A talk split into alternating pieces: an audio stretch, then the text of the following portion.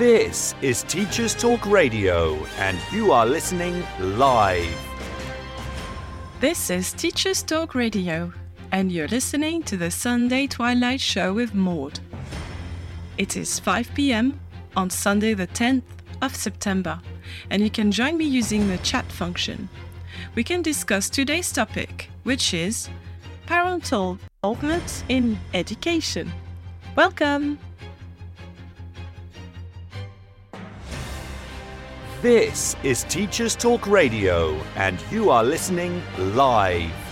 Tune in live at TTRadio.org, or to join in the conversation, download the Podbean app and search Teachers Talk Radio. Follow the hashtag TTRadio. Tune in, talk it out with Teachers Talk Radio. Good afternoon, or shall I say late afternoon and early evening, fellow educators and dear listeners.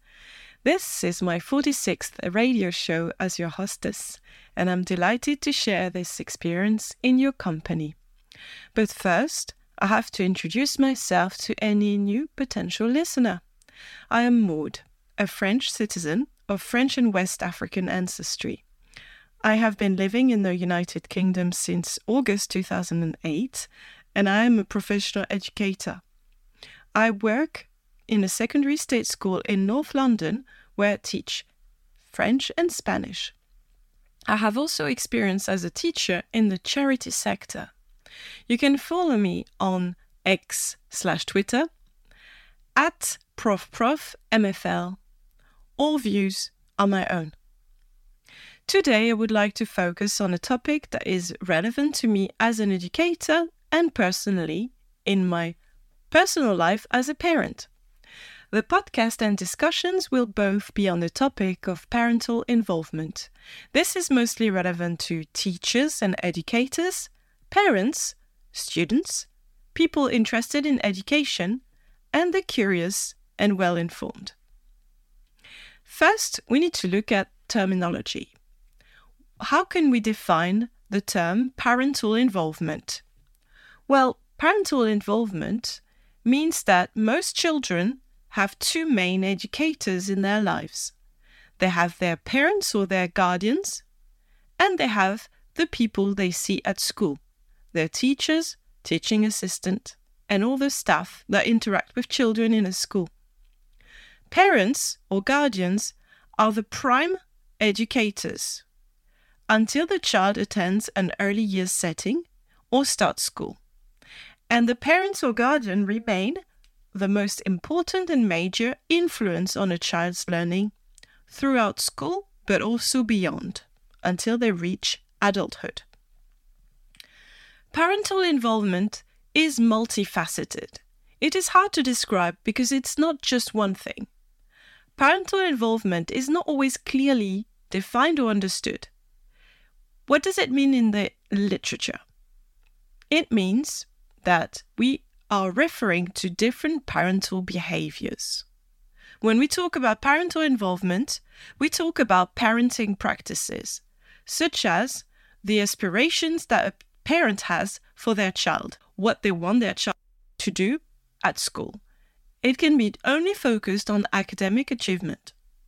But not only, it can also be the way the parents or the guardians communicate with their children and also with the staff at school. It can also be the way the parents value the school and education in general. Parental participation can also be included when we talk about parental involvement.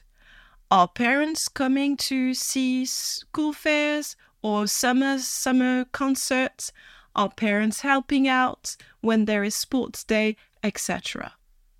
And then there are parental communications with the teachers, with the receptionist, and with all the people who work in a school.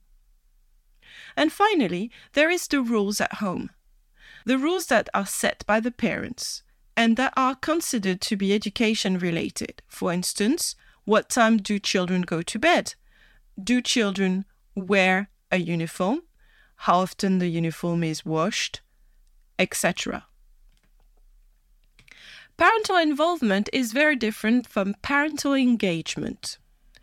According to researchers Harris and Goodall in 2007 and Goodall and Montgomery in 2014, parental engagement is different because it is what's active and meaningful in the parents' involvement in their child's learning. So parental engagement is only focused on the learning. Parental engagement represents a greater commitment or ownership of action rather than parental involvement. What does the general public understand when we talk about parental involvement, though? Well, in education today, most people see parental involvement as how parents are involved in the life and work of the schools their children go to. Obviously, if the children are homeschooled, parental involvement is the education they are providing to their child at home. Parental engagement is a little bit different because it refers to the way the parents engage in the way their children learn in the home.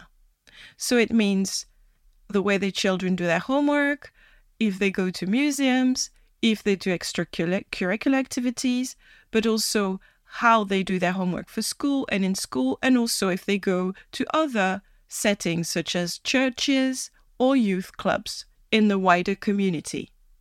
So parental engagement is supported by discussion between parents and the staff who take care of their children. And parental engagement focuses on how families can build on what's done in school or the youth groups or at church. This means that you do not need to feel like you have to be involved in your child's school directly via fundraising or via attending concerts or events. Parental engagement can be done from home. But there is definitely a continuum between parental involvement and parental engagement. There is a movement between the two, and it represents a shift in emphasis because nowadays, when we think of parental involvement, we think more about the relationship that parents and schools have together. And sometimes we forget that it can also be the relationship between parents and their child's learning outside school.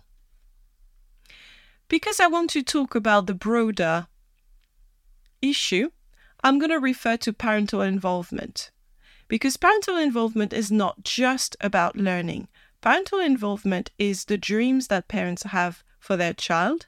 It's also their aspiration, and it's everything they do and the way they bring up their children. So today's podcast will be focused on parental involvement. And we will have two interviewees, Sylvie and Laura, who both have many, many years of experience in state schools in the UK as linguist and teacher of languages. But first, before we meet Laura and Sylvie, let's listen to the news. This is Teachers Talk Radio, and this is Teachers Talk Radio News.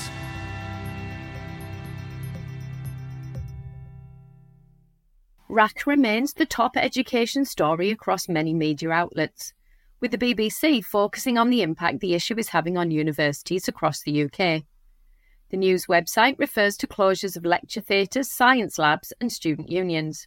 So far, 14 universities have told the BBC that they have closed or partially closed areas containing the reinforced autoclaved aerated concrete. Some lectures have had to be relocated, and a small number of universities have had to find alternative accommodation for students, as halls of residence have also been affected.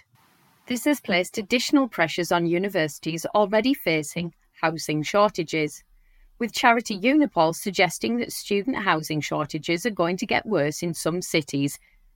Student numbers are growing, but the number of new rooms is tumbling. This is largely due to high building costs, older buildings falling into disrepair, and now RAC concerns are adding to the issue. Last week, the DfE published the list of 147 schools in England built using the concrete. 6 unions have now written to Education Secretary Gillian Keegan asking a series of urgent questions. The BBC says that Essex is the county in England with the most affected schools, with 25 closed, partly closed or making alternative arrangements. Prime Minister Rishi Sunak has dismissed suggestions that he was at fault for the concrete crisis. During Prime Minister's question time, he said his government had acted decisively, whilst opposition leader Sir Keir Starmer referred to him as Captain Hindsight. In Wales, only 2 schools have so far been affected by RAC, but First Minister Mark Drakeford said inspections were ongoing. In Scotland, Humza Youssef has outlined his plans for the coming year, with a heavy focus on expanding childcare provision, saying it is the best way to support families. This plan includes the recruitment of 1,000 more childminders by 2026. Free childcare hours are being extended to 2-year-olds across the country. There will be a pilot of expanded care from 9 months to the end of primary in 6 local authority areas, and free school meals for P6 and P7 pupils moves forward. But those in receipt of the Scottish Child Payment will receive them first by 2024, with others following by 2026. Last week, Mr Youssef also commented on the issue of banning single-use vapes, and linked this to the comments made about young people using vapes too often. He stated that the government will consult on curbing the sale of disposable single-use vapes, including consulting on an outright ban. According to The Guardian, South Korean teachers have staged walkouts over harassment by parents and students. Thousands of staff attended a rally in Seoul demanding better protection after a number of teacher suicides. Teachers are being increasingly vocal about their experiences of maltreatment, including being accused of child abuse after disciplining students. Around 15,000 teachers attended a rally last week, and some schools had to temporarily close due to a lack of staff. As of June 2023, 100 school teachers had died by suicide in the country since 2018. The current Education Ministry blamed the current situation on previous governments, saying that they had overemphasised students' human rights over teachers' rights. Finally, The Guardian also reports that a city in Japan is tackling a rise in truancy with the help of robots. 2 schools in Kumamoto have purchased mechanical assistants to help children regain confidence in dealing with teachers and their peers. It is hoped the robots will encourage children to attend classes remotely and eventually coax them back in person. The robots will be equipped with microphones, speakers and cameras. Students learning remotely will be connected to the robots via laptops, allowing them to attend and take part in discussions. The robots will not be confined to classrooms but be free to roam, so pupils can take part in other events and enjoy social times remotely too. Japan, like many countries including the UK, is facing a rise in the number of pupils refusing to go to school since the pandemic. Could robots be the key to improvement? This has been your Teachers Talk Radio News with Jo Fox. Good afternoon, Sylvie, and thank you for joining us. So you sent me your biography prior to the interview, and I could see that you have a lot of experience in being an MFL teacher because you started in the 80s in the UK. So can you tell me now, what have you been doing since 1986? So 1986, 1987, I was a lectrice at the University of Leicester. And then they were going to renew my contract until I found out in May that they weren't. So I applied for a PGCE in Aberystwyth. And from there, I taught 1 year in Buckinghamshire, a short time in Shrewsbury. Mostly French at this stage and EFL. And then I moved to the Isle of Man. My husband's a geologist, so it was a big attraction. So we moved to the Isle of Man, where I've been teaching French and Spanish, apart from a sabbatical year that I spent in Reggio Emilia in Italy, where I went back to teaching English. So yeah, that's me. So you definitely follow the linguist profile because you've been teaching English as a foreign language, but also to other MFL, Modern Foreign Languages. Fantastic. Okay. So I'm sure you have a lot to tell us about parental involvement, which is today's topic. So you've been explaining how you've worked in education for most of your working life. And what were your main responsibilities at work regarding parents and parental involvement? Okay, so I spent 18 years as head of department, so you definitely get the flack, you get the good bits too. So my main involvement with parents was in very recent years, sadly, when they wanted to withdraw their children from languages, and that's happened more and more, I have to say, since Brexit. But mostly it's been to do with school trips. I've been very lucky that I've run about 27 school trips. So all the practicalities, all those meetings beforehand, afterwards, during, because you're abroad, but the phone calls. We had this policy of setting, so that's always quite controversial with some parents who feel that their children have been unfairly dealt with. What else? So that is very subject specific. So the school trip, yes. The fact that it can be an option that people want to take or not, and the setting. What about behavior? Yeah, behaviour also as support for the staff in my department. It usually started with a phone call. Didn't go straight to a meeting. The meeting was really when we felt that we'd taken every possible approach and nothing worked. Then we usually organise the meeting with parents and their child, so that every side could be heard and we could all be involved in seeking a solution. Okay, I see. So you mentioned a change in the relationship with parents in after Brexit. So Brexit referendum was 2016, quite a long time ago now already. Mm-hmm. And you said that you had more meetings discussing dropping out from French. Yeah. Have you noticed any other change compared to when you started? Well, as well as hitting Brexit, what we hit, those of us who started before 2004, is that before 2004, in the UK, languages were compulsory all the way to GCSE. And saddened that it wasn't. It's no longer the case because it's become a bit of an elitist subject. Even exam boards say so, sadly. I don't know why it should be seen as elitist because the majority of the world is bilingual. It's multilingual. Yeah, indeed. Yeah, exactly.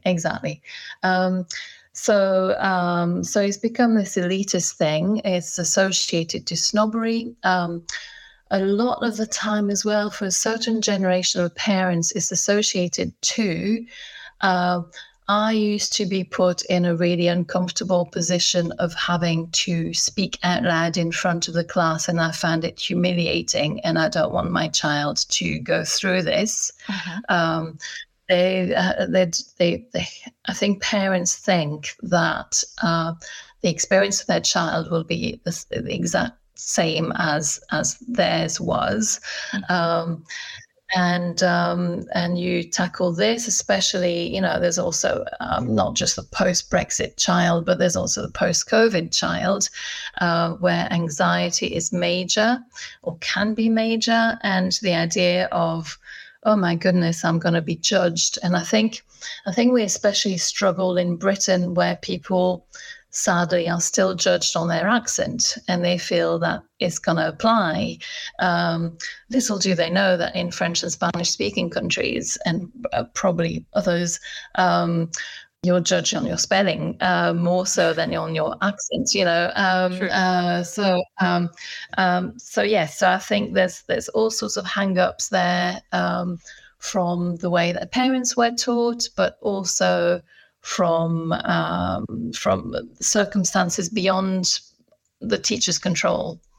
So it seems like there was a lot of politics involved in your parental relationship over the years, with that decision in 2004 to drop languages as compulsory or core subjects, saying that the government said they wanted by 2027 to have all students learning a language, which seems pretty unlikely to be to come to fruition, because we don't have enough teachers now to teach languages, and also too many students are not in a school where there's someone who can teach them, or because it might be due to timetable issues or availabilities of classrooms, etc.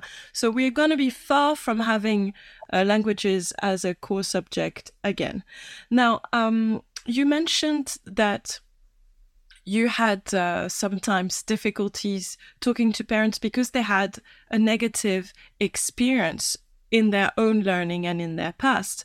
How do you feel about your profession now, because it's changed a lot? So what was your personal feeling being an MFL teacher? So I'm not just an MFL teacher, I'm also a parent, and I could see this in my own child, that potential anxiety. As you say, it has changed a lot. There are there's a number of fantastic websites that have been created that are really helpful. I think you get through to parents when you start mentioning all the correlations with other subjects, how helpful languages are with maths, with music, with English. And you point out that it's just another tool in a box you're trying to bring out. And we have image issue, haven't we? Because a lot of parents think that all you're going to achieve is get a grade at GCSE or be able to order a beer when you're abroad. A lot of parents believe that learning a language is to do with being able to order a beer when you go abroad. And they don't see that learning a language is so much more. It impacts on, it's been well documented that it impacts on your unlikelihood, although nothing is certain, of getting degenerative diseases later on. The more you speak languages, the less likely you are to get Alzheimer's, for example. Yes. But it also, more in the short term, it impacts with your other subjects. You are more likely to do well in math if you're a good linguist, and reversedly. You are more likely to do well in your GCSE English because you're more aware of the structure of a sentence. There are correlations with music. There are correlations with history. It's just finding that hook that will get you to see all those links with other subjects. Yes, there's lots of transferable skills that we learn in languages, and I'm always amazed when my students tell me, "Oh, we don't know what's a possessive pronoun or an adverb," and then when I teach them what they are in French, they realize that they've been using them in English, but without knowing the actual meaning, or sometimes they're the job or the function that word has in a sentence. So I do think we help other subjects when we teach modern foreign languages. So when we talked about the relationship with your students' parents, there was sometimes misunderstanding and sometimes confusion. Now, in your positive relationships with the students, what worked well in your positive relationship with your students' parents, please? Okay, so other than school trips, where parents really saw how their children had flourished whilst being staying in a host family, for example. Other than this, which was a positive experience, we used to invite year six and their parents, year six children that were going to become our intake in year seven, to attend 3 pre-holiday languages lessons. And the parents would come along and see how their children would actually learn. And they saw how we used to teach languages in our department, and that made a big difference. So do you think it's that face-to-face meeting and also just simply explaining what we expect from the students that worked? Yes, yeah. Not so much the expectation, but the actual catching them learning, catching them enjoying themselves, catching them being exposed, catching them making connections, suddenly realizing that, oh, croissant is a French word, and it means crescent, like a moon, or, all those little connections that suddenly make them, get them hooked. Yes, and motivated by definition. Indeed. So you said you organized 27 school trips. Mm-hmm. Which is amazing. Well done. Because it is quite a stressful thing. You have a lot of responsibilities. It's dedication on your behalf that you organize so many trips. Did you really see these trips as being impactful on the uptake for foreign modern languages in your schools? Yes, at some point, all our sixth formers were made of people who had been on one school trip or another. It really made a difference. Yeah, and it's this is the tragedy that now it's more difficult to organize school trips. We have budget cuts and also having Brexit. Making longer waits at the border is not helping. No, quite. No. Mm-hmm.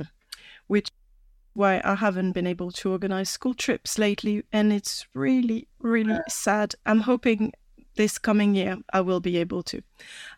So in an ideal classroom and an ideal situation, what do you think parental involvement should be like? So if we're addressing a parent of a year six child, what would you recommend this parent to do?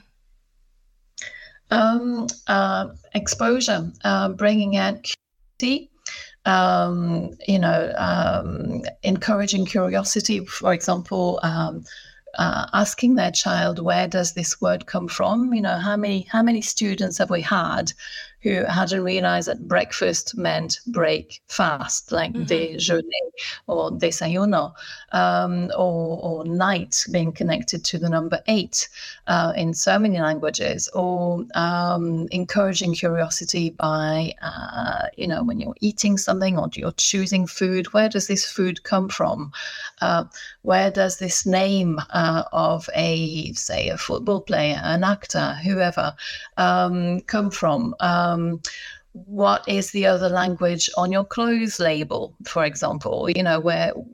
Where is that from? I think parents should also encourage a little and often approach.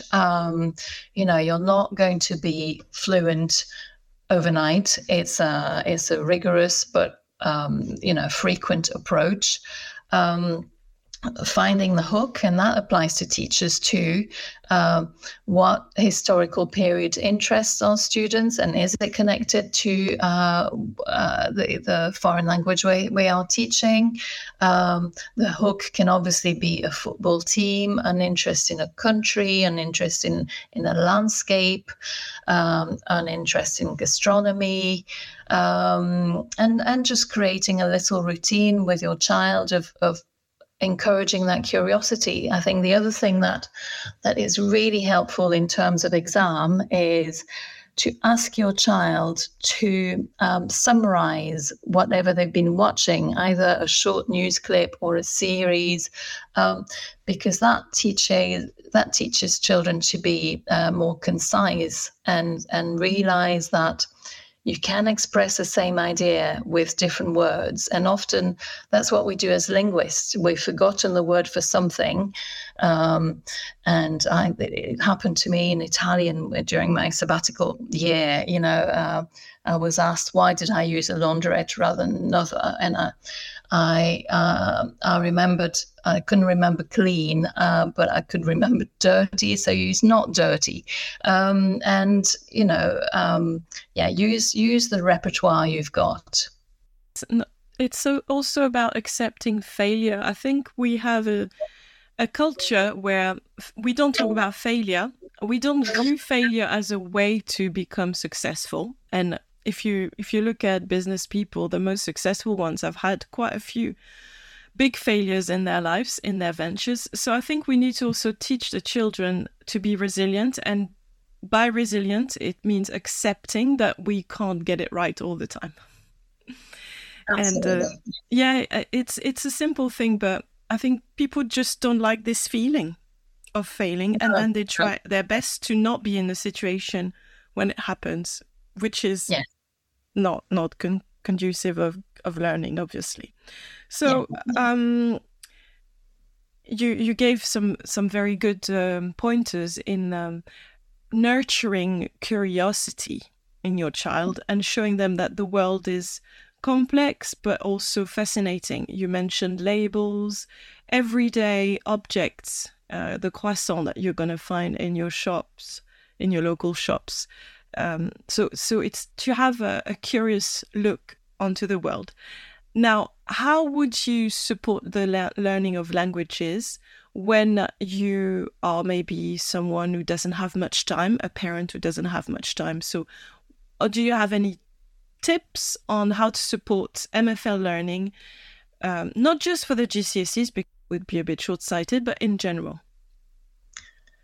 Again, that little and often approach, it does not need, it should not be 40 minutes at Key Stage 3. It shouldn't be 40 minutes learning the night before. It's got to be something gradual. It's got to be something that where you can make associations. Oh, look, that word ends with this, just like another word that we have in English. Teach your child to notice things, and also communicate with your child's teacher. Children can be expert at being divisive. It has to be said, I've heard so often, oh, my child wouldn't lie. We all would. We all would in given a certain situation.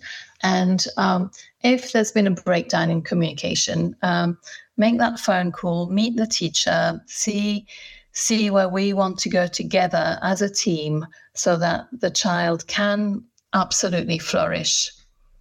Yeah, I think parents should understand that, unless there's a big case. But most teachers just want a little bit of help and support so that the child thrives. It's not in our interest as teachers to have students who don't get good grades and who are unhappy to go to class. We want our students to be enjoying the lesson, and we want our students to succeed and go on to the college they want to go or the university they want to go. So it's a partnership, isn't it? Absolutely. The partnership can also be done, for those poor schools that are in a situation of doing hybrid learning at the moment, or in fact completely online learning due to RAC. Which helping your child be organized with the password for the websites that the teacher has advised, creating little routines of what are you going to teach me? Getting the child to teach you or teach their siblings some words is always good at confidence boosting. True. I just had a thought when I was reflecting on what you were saying, Sylvie, and you did say that supporting your child wasn't just doing homework for 45 minutes the day before. So what's your view about homework for MFL, Sylvie? I think it's a necessary evil, and I don't think it's an evil. I don't think any human brain can be passive in their learning and not feed the brain in between those lessons. Especially, there's a real issue of how much the timetabling has been hacked. A lot of Key Stage 3, a lot of schools at Key Stage 3 have only got one language or one lesson a week, or they're on a rota, they do 6 weeks and they don't see the students for another 6 weeks, etc. That is simply not doable without doing some homework. But homework can be very pleasant. Homework can be lyricstraining.com. Homework can be all sorts of creative things. And it doesn't have to be, I think parents have got the wrong image of homework.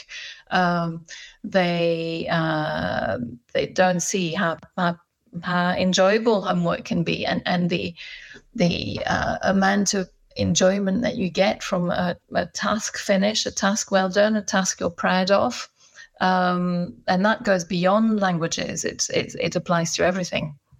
Yes, I agree with you. I'm learning a fourth language, and it's very tricky. And if I don't practice regularly, I forget all the new words I've been trying to remember. So I see it.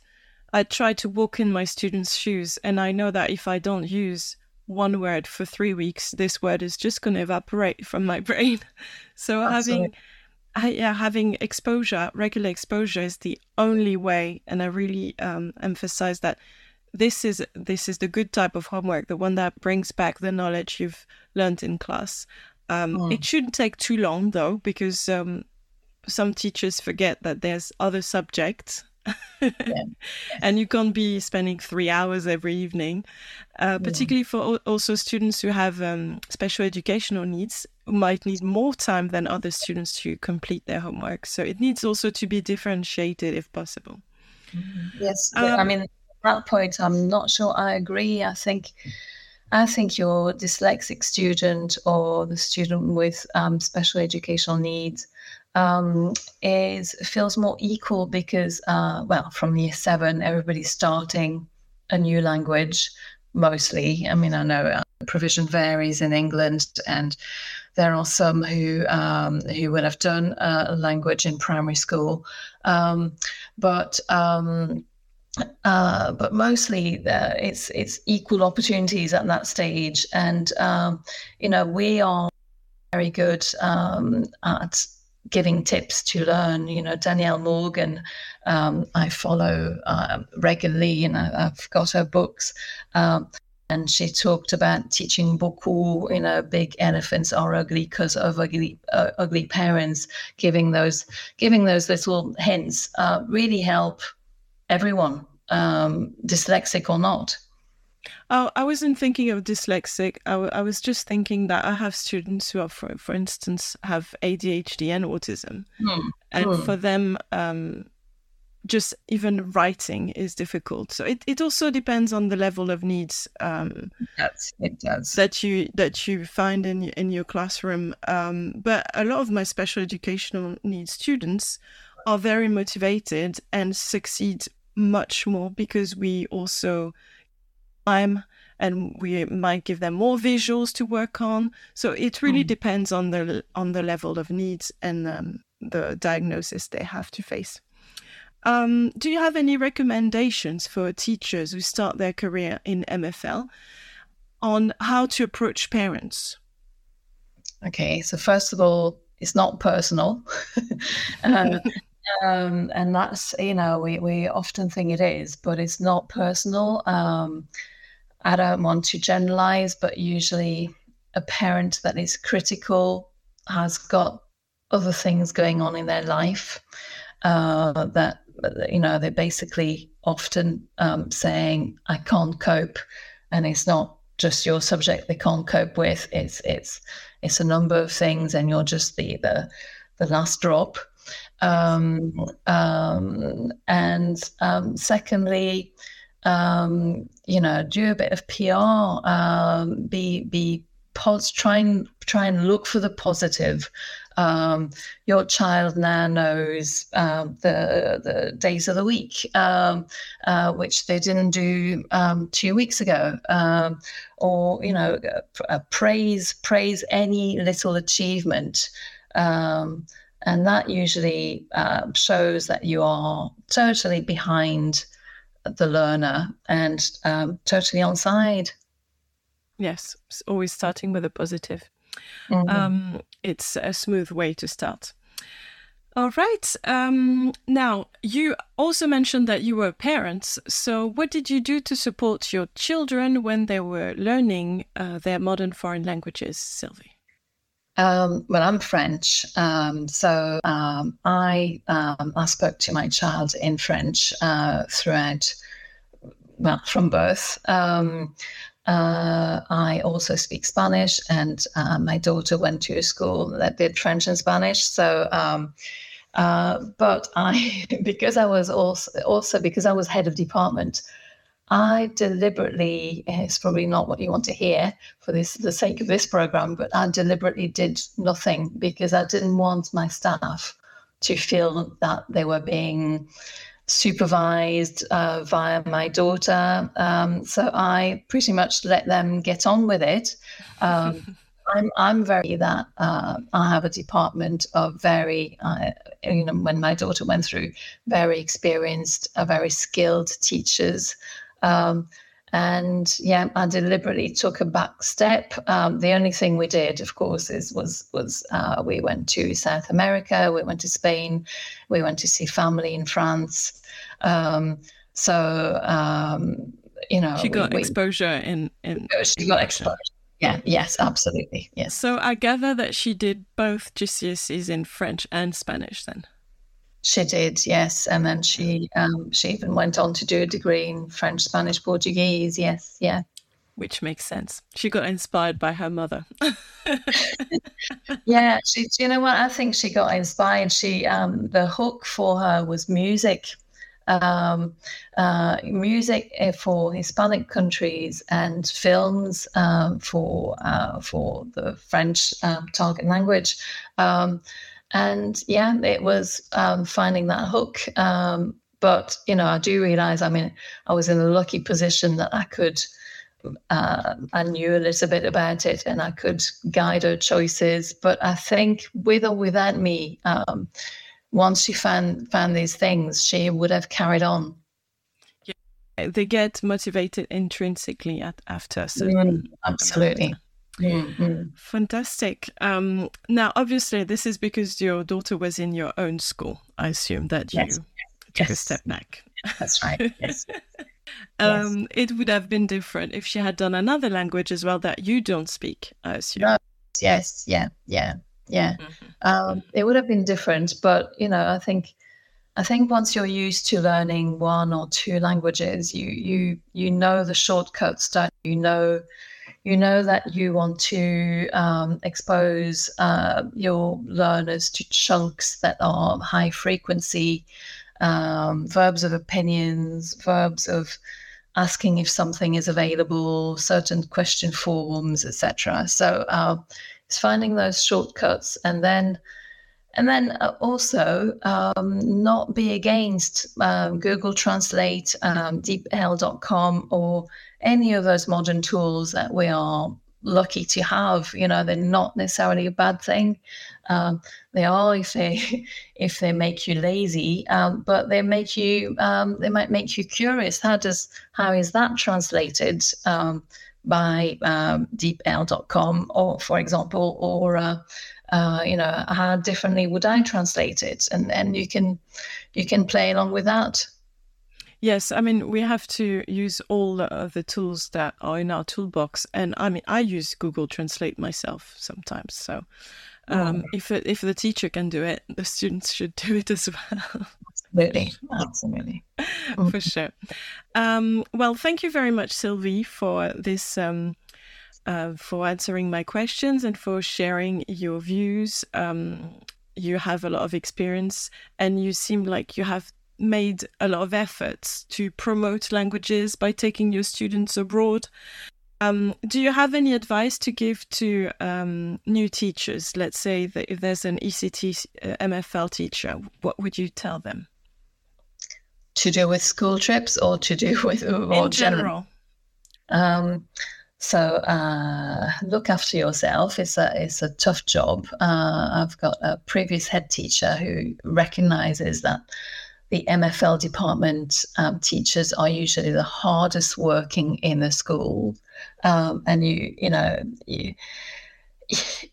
think we're trained through our subject to never give up, because we know what it took for us to get to be fluent or at least good speakers of the language we teach. And we never give up. And that also means that we never want to feel defeated. So if a child rejects the lesson outright, we think, right, I'm going to try this new method and I'm going to try this new tactic and I'm going to try this and this. And we end up being exhausted from the sheer effort that requires. So when I say look after yourself, I mean that. I mean, sometimes you've got to accept that you've got to put yourself first. But my advice is expose them as much as possible to the fun you had when learning a foreign language. If you were an assistant and languages enabled you to get further in the country you lived in, talk about this. Don't hesitate to take 5 minutes, 10 minutes of the lesson talking about your own experience and where languages got you. And then if you do get a chance to take the students on a school trip, do it. It'll change many people's future, your impact on their future. Yeah. Yes, and also it might be their only occasion to go on holiday. Indeed, yes.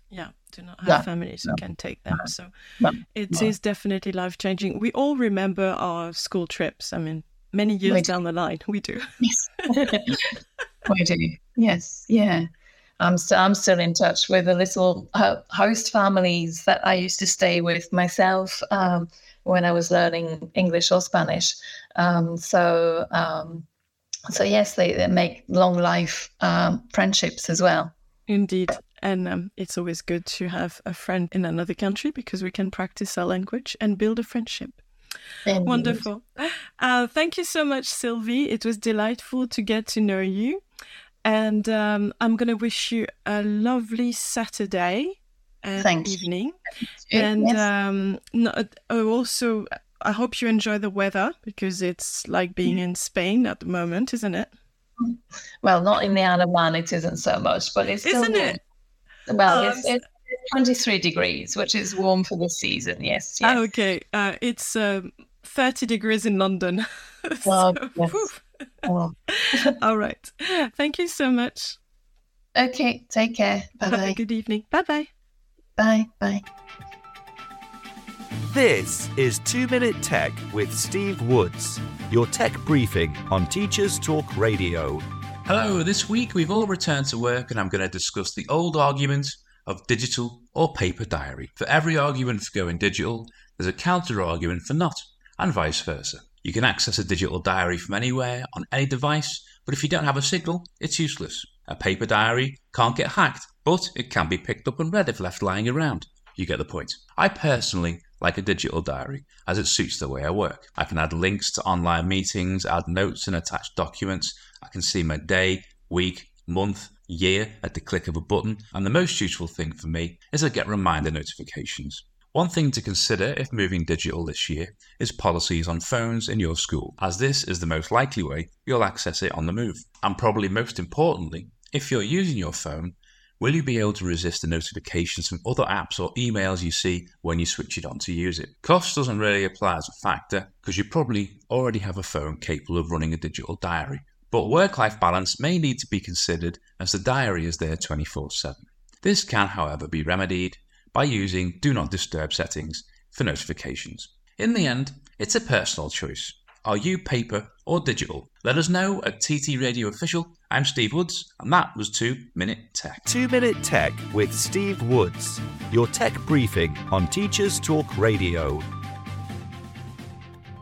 Thank you, Laura, for being interviewed today. I appreciate this. It's delightful to meet you.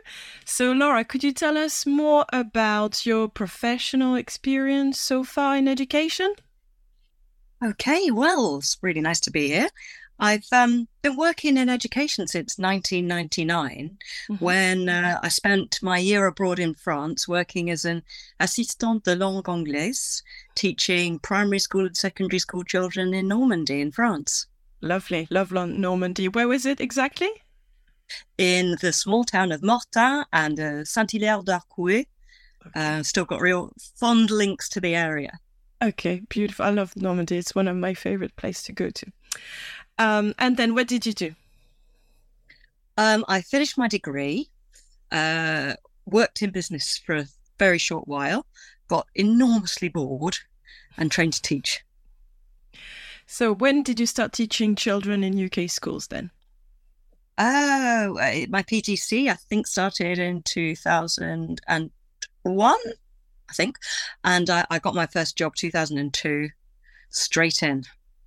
So since 2001, you've had many educational secretary, and also you've had the change of having in 2004, the language learning was no longer compulsory. And then you also had Brexit in 2016, and I'm sure that has affected your experience. But my question today is to focus on parental involvement, just because I wanted to see what's done in UK schools. What are the challenges of getting parents involved in their students' learning, in their children's learning? Because it's very different from primary school to secondary school. And I wanted to know what your experience is on that topic. So, Laura, could you tell us, what are your main responsibilities at work regarding parental involvement? Well, at the moment, I work in primary school. So my career's changed quite a bit since 2002. I've changed phase to work in primary schools, and my timetable is a lot lighter than it used to be in secondary. I'm surprised. I'm surprised, Laura, because I assume that actually you have to teach all the subjects when you're a primary school teacher, so you have a lot of preparation involved. I'm afraid that's absolutely true of my poor colleagues in primary education, but I am a specialist language teacher, so I'm self-employed as well. So I bob in and have a lovely time in the afternoon with the children while the poor hardworking primary school specialists catch up on their PPA. And I take the kids for a bit of fun in French. Lovely. It's really lovely. Yeah, I used to do this in nurseries, and they were so cute. From age 1 to 4, just their first foray into modern languages. It is a delightful thing because at that age, they're very happy to see you. And I'm not sure teenagers in secondary school are so happy to see their French teacher. Not always. Not always, let's say. So how is parental involvement then in your new position? Well, I'd say there's more of it, because with primary schools, the relationship with parents is a lot closer. I mean, my colleagues see the parents daily. Sometimes they'll see them drop off and pick up, and there'll be little conversations at the school gate, which was really different to my secondary experience when most of my secondary experience, there was a barrier between parents and teachers for most of the school year, apart from parents' evening. And that has its advantages and it has its disadvantages. Why do you think that is? Because do you think it comes from the schools? Secondary schools just don't want parents in?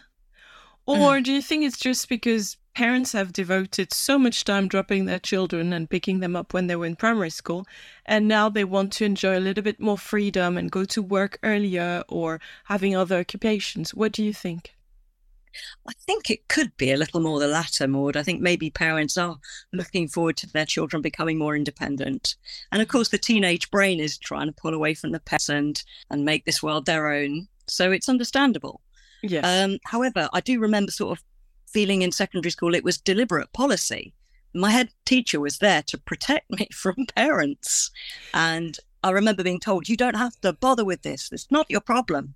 I'm going to deal with it as a deputy head or something. Yes, and it is comforting when you know that SLT, senior leadership team, are here to protect you.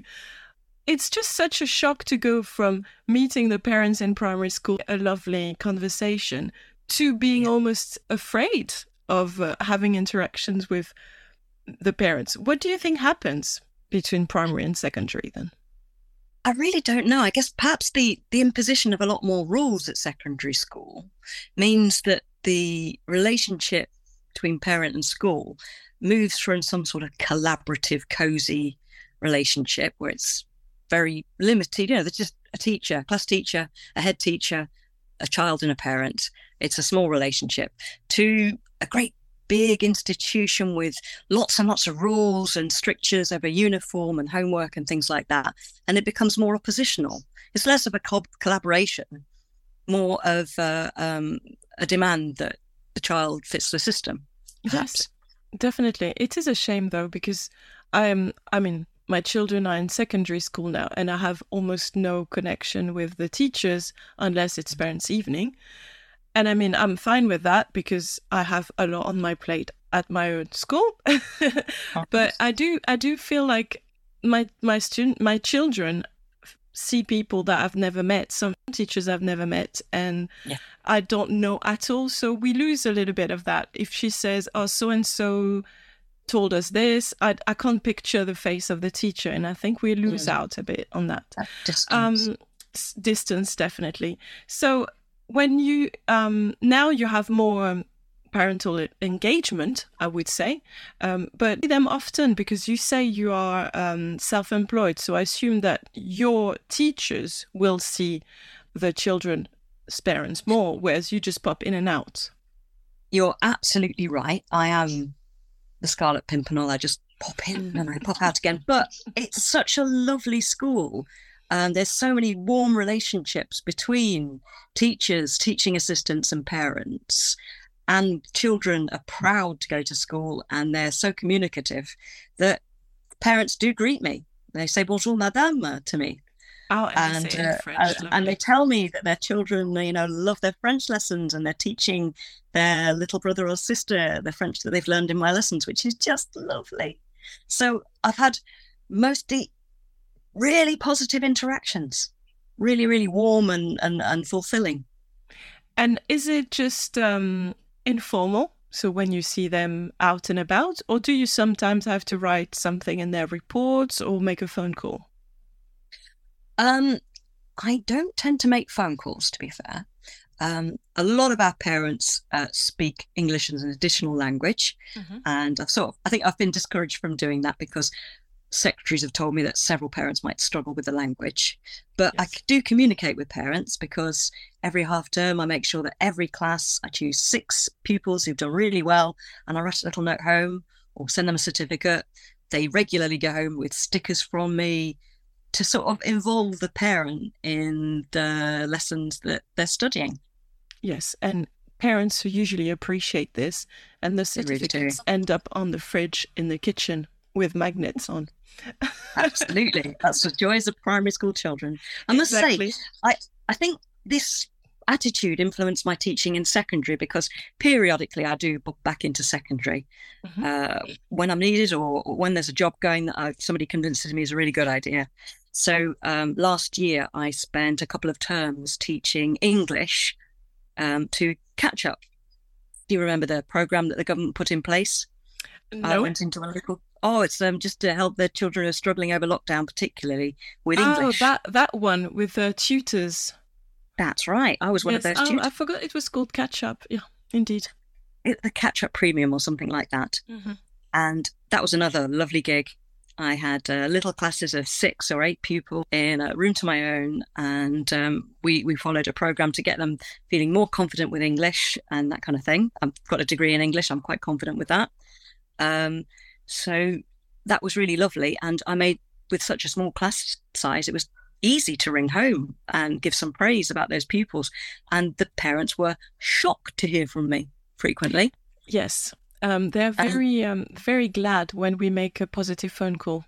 Indeed. Yes, absolutely delighted. And you really see it in the kids the next day. Miss, did you call my mum? She said she was really glad. I've got tips out of that. You would definitely recommend that for any teachers, whatever subject they teach, to devote maybe 1 hour every, let's say, 3 weeks or once a half term, just calling parents to make positive phone calls. Oh, absolutely. I was able to do it every week because I had a light timetable. But if I had to do a negative phone call home, I'll make sure I do a positive one for somebody else. It just keeps your spirits up.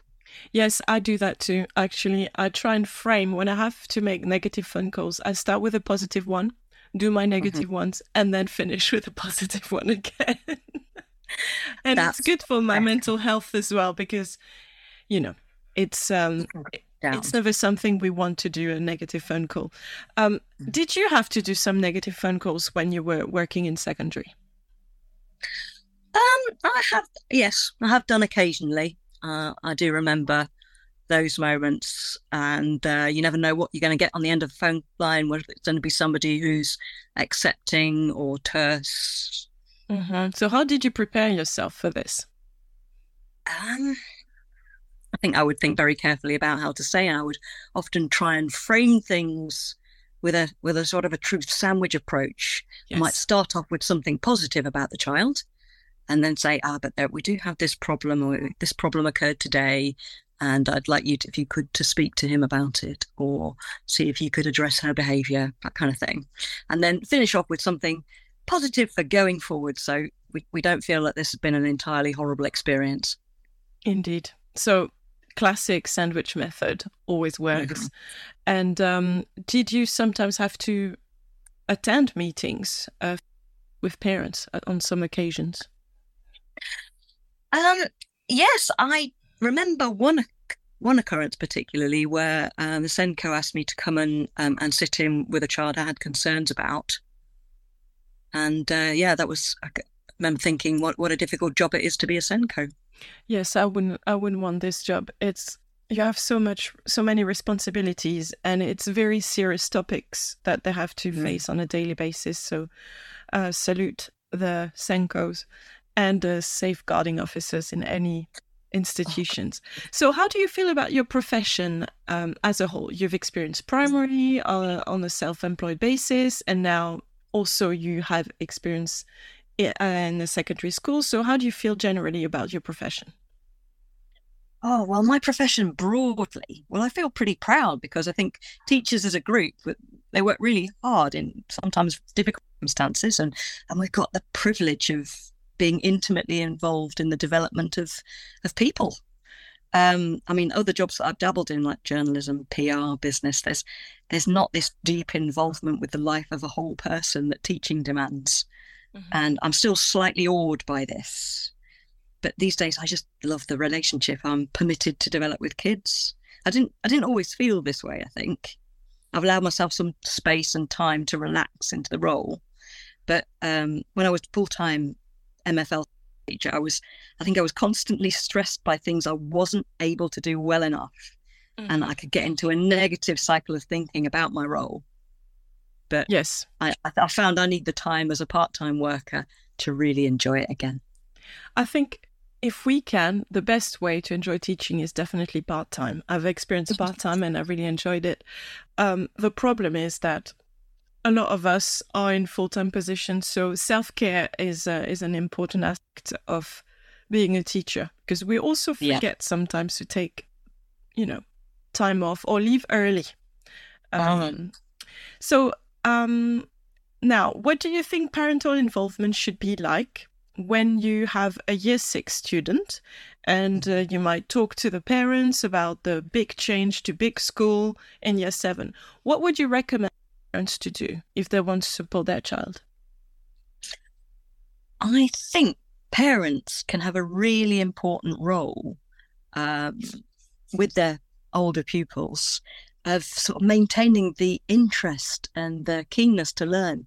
They have time that teachers don't have to really converse with a student. I sometimes feel jealous that I would love to chat a little bit longer with these little guys. They're just bright as buttons and adorable, but I have to dash and I have to go to my next class. But the parents can question and draw things out, and they can also give their children the wealth of their experience, their knowledge of the world, their access to information sources to give their children exciting little nuggets about education that they can share with their friends and share with the class and the teacher. And that values education for a child going forward into a new situation, that I have interesting things to say. My parents think this is valuable, and they're more prepared to embrace that challenge of secondary school. Yeah, keeping curiosity and wanting to share is really important. It's something we try to nurture with our own children. I have to say it's getting a little bit more difficult when they age, because teenagers just want to run to their bedroom and put the music very loud. But in a year six setting, when you still have that enthusiasm and they want to share with us, it is definitely something that we need to nurture. So what can teachers do to increase positive parental involvement, do you think, in secondary school, which is a setting that might have, as you said, less parental involvement due to the fact that parents might want to go back to full-time working or just have younger children to take care of? So what can we do as teachers to increase positive parental involvement? Well, I think they can work on the other side of that conversational equation I talked about. I think teachers can facilitate and instigate conversations at home. I mean, in my subject, I get kids to ask parents about community language. I make sure that, you know, community languages are so important to to valorize languages people speak at home. Mm-hmm. Sometimes children don't know the language that their parents speak. Oh, my dad speaks African. Oh, right. Which one of the 3,500 odd African languages is? Do you think it is? Well, tell you what, we were going to do a project. Everybody go home, find out how to count to 5 in grandma's language or whatever. And that gives pride the home languages, and you get some really interesting discussions that come out of discussions at home. Like, we can all count to 5 in different languages, and our word for 4 in this language is the same as your word for 4. Isn't that interesting? So you can sort of help things mirror at home. If you take any opportunity as well to communicate positives, you can send home stickers or notes or make those phone calls, and that will help engage the parents and make the parents curious about what goes on in lessons. And if the parents show curiosity about what the children are learning, the children are going to value that learning a bit more. Yeah, it's great that you mentioned community languages. I have a school I work in a school where we have 65 different languages spoken. And last year, I know it's a lot, asked the students to record a family member reading a bedtime story they enjoyed when they were children. So we had many, many, many, many different recordings, some in languages I had never heard of. And it was fascinating. And the parents were really happy, although a bit confused when the children asked questions about their childhood, because they're not used to sharing their migrant journey. Sometimes they just assume that now the children are born here, we don't talk about it so much. But they were really curious and engaged. And I think anyone who works in a school where there's lots of people from abroad originally, it's a great way to get the grandmas and the uncles and the aunts involved. And it's fascinating to see how diverse the population is. It is. And I absolutely love working with children who speak different languages at home. I find it so enriching. It's been a revelation. I was warned off early in my career. Don't go and work in a school like that. Oh, dear me, no, those children are far too difficult. Nonsense. They're brilliant. I absolutely adore their attitudes and their keenness and the richness of their experience and how willing they are to communicate it. I just love it. And they're usually quite motivated because their parents and grandparents wanted to get them to a place where they can have access to a good education. So they're usually really keen to learn. That's been my same experience. Absolutely. Definitely.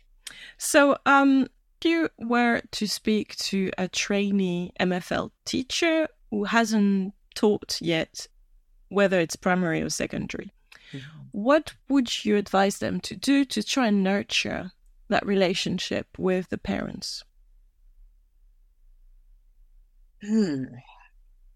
At secondary level? Oh, you can start with primary if you want, but I mean, if you have pointers for any, I'll take it. I think at primary level, little communications like stickers on the jumper as they go home is a great way of communicating.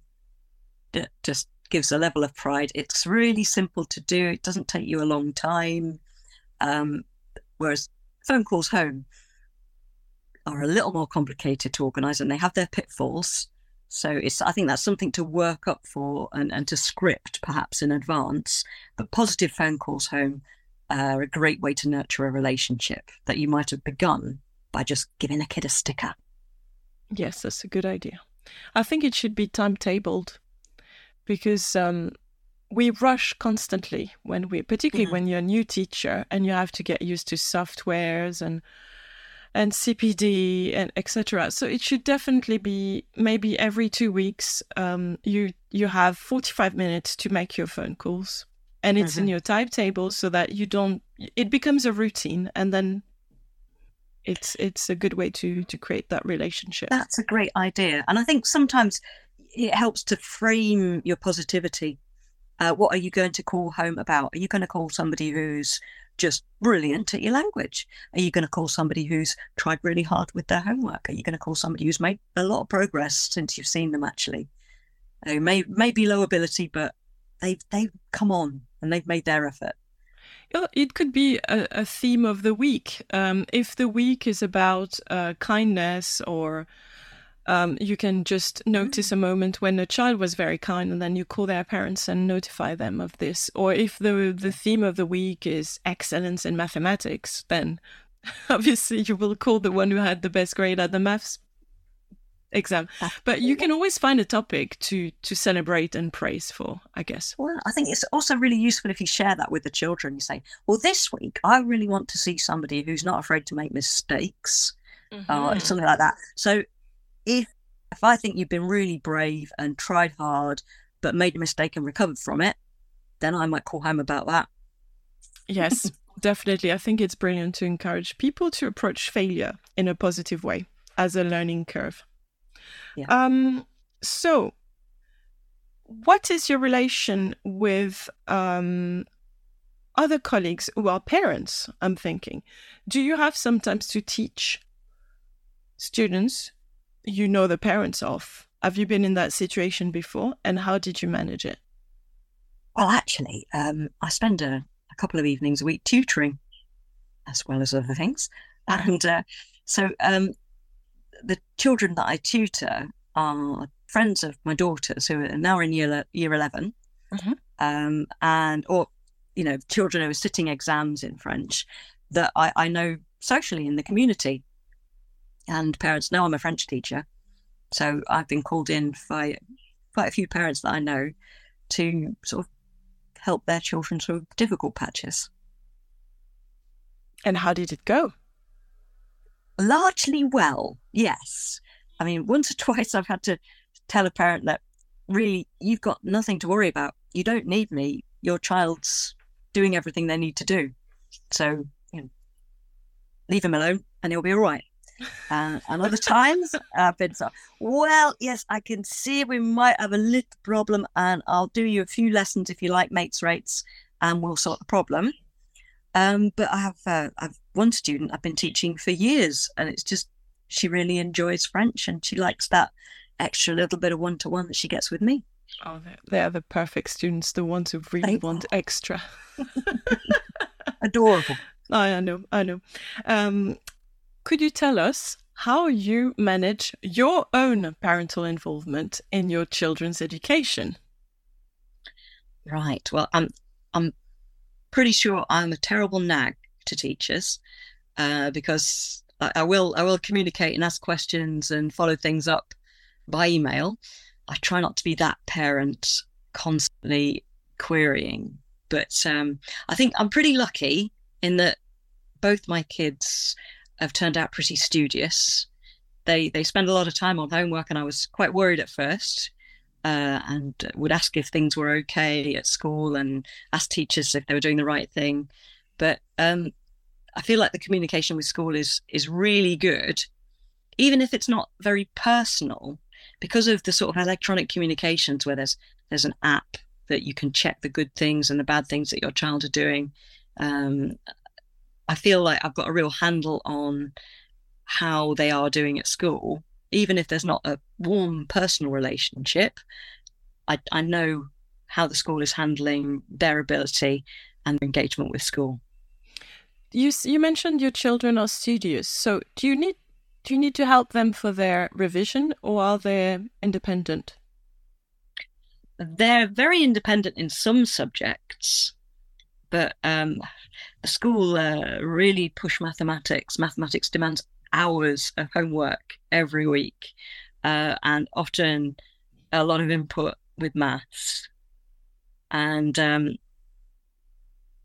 there's a lot of discussion at home about subjects that they both really enjoy, like science and drama. And I also do teach them MFL myself. Mm-hmm. So, there's I feel like I know what kind of a student they both are. And what languages are they studying in school? Only the one. I'm disgusted. I grew up in Wales where you had to do three. And, that was my option. I could do three languages. They just do German at school and I teach them French at home. Okay. So which languages did you learn when you were in Wales? I learned, of course, Welsh. It was compulsory. Mm-hmm. And French and German and a smidgen of Japanese because I was that way inclined. Okay, that sounds wonderful. And your children are just doing German. Well, I find that amazing because I live in North London and there's almost no secondary schools in the state sector that are still teaching German where I am based. So I think it's wonderful that your children can do this. And you mentioned teaching them French. How do you deal with motivating them to do so? Because that's on top of their many GCSEs and you do it at home. So how do you go about this? Well, with my daughter, she's wildly ambitious. So she's quite easy to just dangle the idea of just a bit extra, a bit of a cachet on her GCSE record or something like that. And she'll go for it. She enjoys sharing lessons sometimes with her brother or sharing lessons with a friend who I tutor. And she just likes to hone her brain that way. My son's addicted to Duolingo. Oh, I am one of those people. It's an amazing app that they've designed it to be quite so compulsive. It's addictive, definitely. Yeah. That works for him, but he does like a little bit of input from me, and we've, since they were small, we've always explored French stories and nursery rhymes and things like that. We had a day this year in France, meeting lots of friends, so they're able to put it into practice. They see the points of I've still got plenty of links and friends, and they see people who speak other languages. And they understand the practical implications of having a different language. Yeah, and that's precious because it is not common in the UK to have children who are motivated in learning one foreign language, let alone two. Yes, it can be such an abstract concept, can't it, if you're not in that world? Yes, although, I mean, in my school, most children are English as an additional language, and yet they're not so interested in learning French or Spanish. So I'm not sure being already a bilingual person always helps with motivation. But that might be just a local situation. So you did mention that your children are self-motivated, that you help them if they want some extra lessons. Your child is using Duolingo, which I recommend and promote to my students as well. And for those who think I have shares in Duolingo, I do not. There's other apps. Memrise as well is very good. That's very popular as well. Yes. I mean, any app that makes you revise vocabulary every day is the best tool to help an MFL teacher, because memorizing has to be done every day if we don't want to lose the vocab. So now, you mentioned that giving a sticker or certificate is a very good way to start a relationship building with parents. Then you also mentioned phone calls, positive ones preferably. Negative ones we might have to do, but we should have a routine of establishing positive phone calls. Is there any other ways of nurturing parental involvement that you've experienced or that you would wish to see in state schools in the UK? Well, I kind of think performance is a great way to engage parents. When schools have a forum for children to show off their learning, I think that can be a real motivating factor for the pupil and a source of pride for the parent. So that's if there is a great idea. An assembly it's a great idea. Like that. I mean, I've known schools do great drama and things like that, and sort of celebratory evenings where they show off the talents of a certain year group or group of children.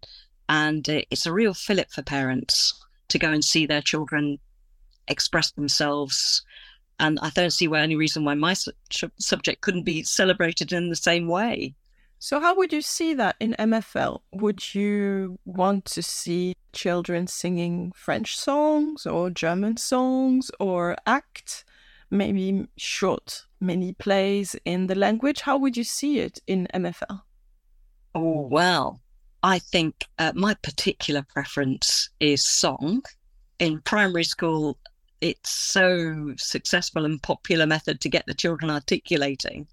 And they're so cute. Yes. I really love a song in assembly. That's a great way. But I do love drama too. And I have a dream that one day I'm going to get my year sixes doing Cyrano de Bergerac. Wow. Or something dramatic, maybe with a sword fight or something like that. The Three Musketeers.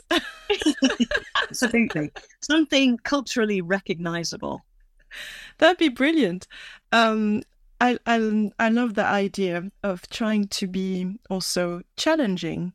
You know, we don't need to teach them things that are easy. Cyrano de Bergerac is part of French classics, but they might never even hear about Cyrano de Bergerac. No, but it's such a cultural coinage that spreads far and wide. It's been adapted for the cinema with Steve Martin. So you can have a great lesson on Le Tirade du Nez when Cyrano de Bergerac has all his insults lined up to be aimed at a person with a big nose. And it was just in London, I believe, with McElroy. James McAvoy was playing the role of Cyrano. So it's alive and kicking today in English and in French as a concept. The guy who sticks out because of his big nose. I missed that because he's a local James McAvoy in North London. I've seen him a few times and I didn't even know he played in a French play. Oh, well, I'm sure I can see that. Not in French, sadly, and without big nose, but apparently I'm sure it was spectacular. Translations are absolutely fine in my book. I'm trying to collate a bibliography for my students that is going to be containing French classics, but in English, because I do think you discover culture through books and through novels.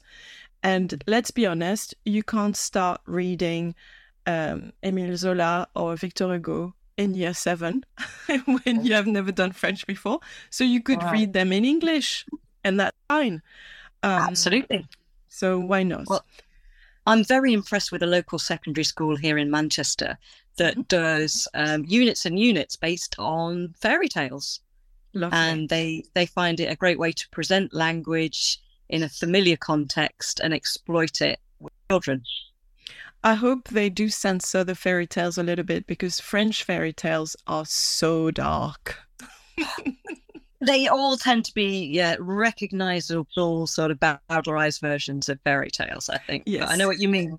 Madame le Prince de Beaumont, some of those are quite interesting to look at. Yes, or Peau d'Âne, which is quite a dreadful story. I love old medieval fairy tales, but yes. Even French nursery rhymes, there's always someone being murdered in one verse, so you really have to censor a lot of the lyrics. Oh, you're so right. I mean, one of our holiday activities this year was visiting Le Puy du Fou.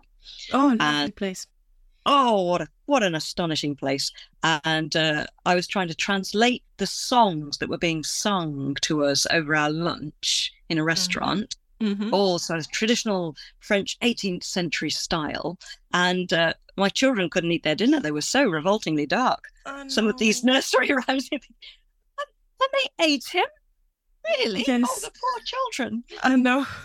There's cannibalism. There's so many if you have students who love horrible histories, then you should do a topic on French nursery rhymes, because they'll love it. But if you're the ideas here. That's the whole point. My year 6s would lap this up. Exactly. I did a horrible histories club in my school, and the children loved it. And they brought me stories about, I can't remember his name, but a French man in the 17th century who could eat things whole and had an appetite that could never be fulfilled. I had never heard of him, and it's a historical character, and it was just gruesome at all levels. So if you love horrible histories, you can do a lot with French history. That sounds great fun.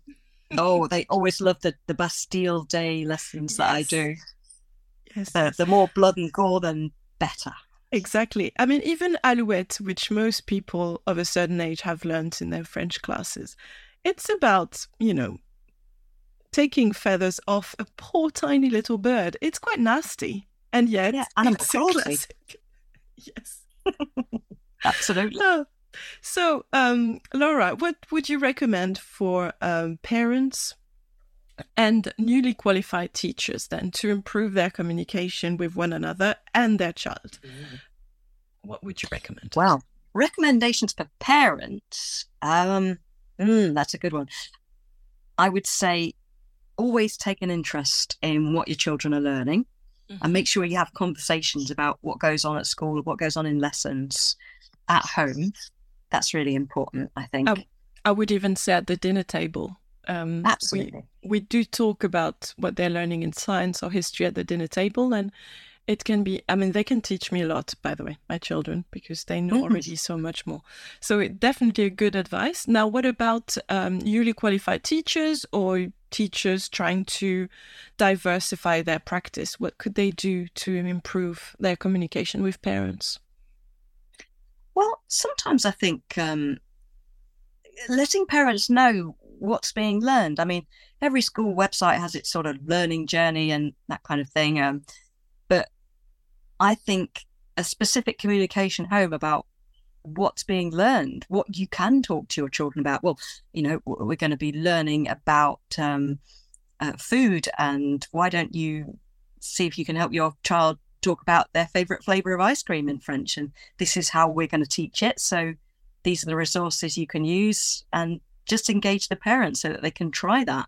I always appreciate it if I know from the teacher, from the horse's mouth, as it were, what's being taught, so I can guide that conversation.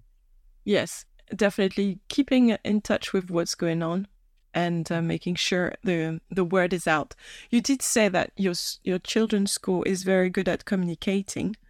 Absolutely. It's through social media, I guess, apps. Maybe they have an X or Twitter account, or the school website as well, I assume. I think all of the above. There's a great school website, and the head teacher is he's very prolix. He writes a great newsletter celebrating all the positive things that are done in school, which we get emailed out, and it's very accessible to people because it's you can pick little bits from different subjects. There's so many opportunities for different children to be celebrated for different achievements in different subjects, and we're aware of the opportunities, after school opportunities, clubs that they could go to. So if you've got one who's a bit droopy and isn't really engaging with secondary school, the newsletter is the parents' opportunity to go, but look, on Thursdays you could go in and do maths art club. Why don't you have a go at that? Mm-hmm. Clubs can be a very good way as well to engage. We do have a newsletter as well in my school, and for Christmas we always try and add more pictures than usual so that the parents actually see what the children are doing. I think using visuals is very important to celebrate what they do in drama, what they do in music and arts and DT, because, you know, some parents also struggle with reading because they might have English as an additional language. So a visual is always something good. That's absolutely right. And what would you recommend, that's a new question, for students if they want to also have their, you know, we often forget that we're talking about children, but they are their own unique individuals, and they might also want to be involved in the way the school functions. So what would you advise students to do if they want to improve communication between their parents and their teachers? Oh, that's a very good question. Well, when my children were younger, I always wanted to show them that I really valued the job that their teacher did, because I'm a teacher. I know how hard it is. Mm-hmm. And I know how important those little moments of appreciation can be. Every teacher should have a little drawer set aside for those cards and things. And I was one of the parents that, from an early age, sort of encouraged the children to respect their teachers and show their gratitude, write little notes or little cards or do a drawing and communicate their thanks to their teachers.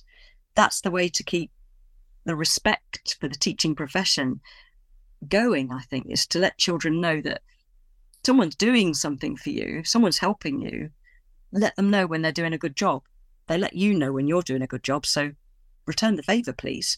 And that's gone on into high school, and both my kids are really confident to speak to their teachers and say that they enjoyed a lesson, or they liked a resource or something like that, or they enjoyed an opportunity.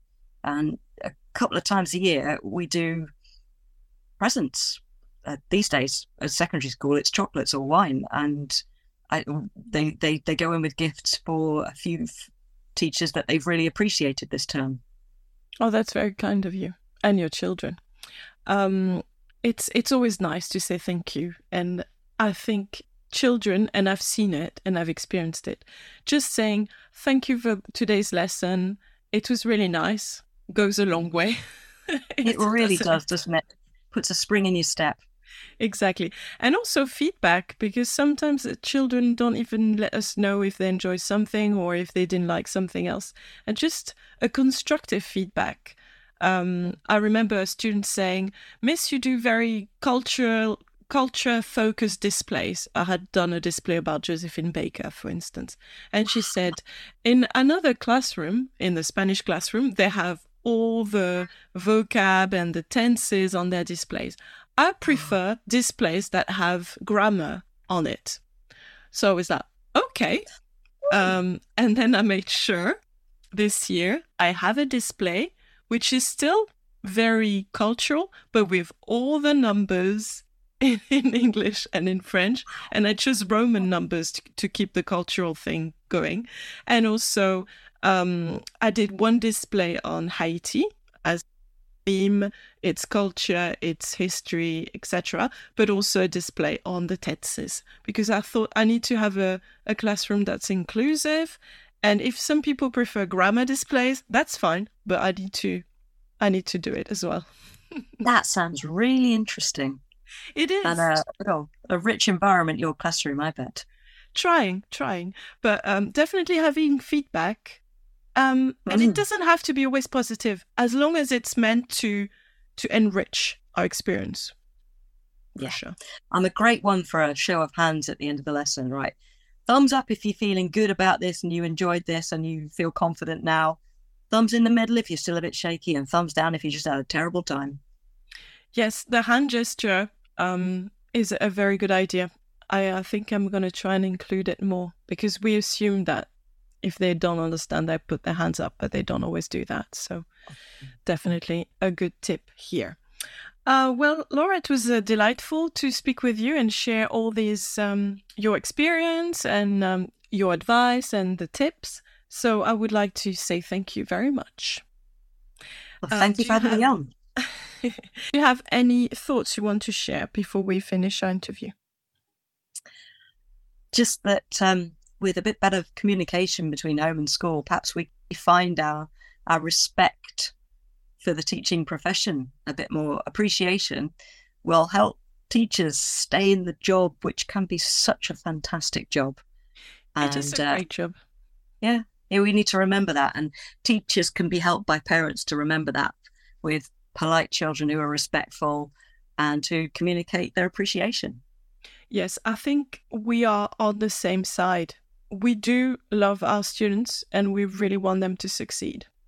So it's rare that in any jobs you have the same agenda, you know. All the participants, all the stakeholders in schools want children to succeed. Yeah. So we should just work a bit more collaboratively. I think that's what you were saying. And also insisting on politeness from the student, from the parents as well, but also the teachers, because some teachers can sometimes be a bit overwhelmed and a bit snappy. And sometimes we need to remind ourselves, take a big breath and, you know, be kind. Absolutely. Thank you so much, Laura. Thank you, Maud. You've been listening to Teachers Talk Radio. Tune in live and listen back at ttradio.org. We look forward to hearing from you next time on Teachers Talk Radio.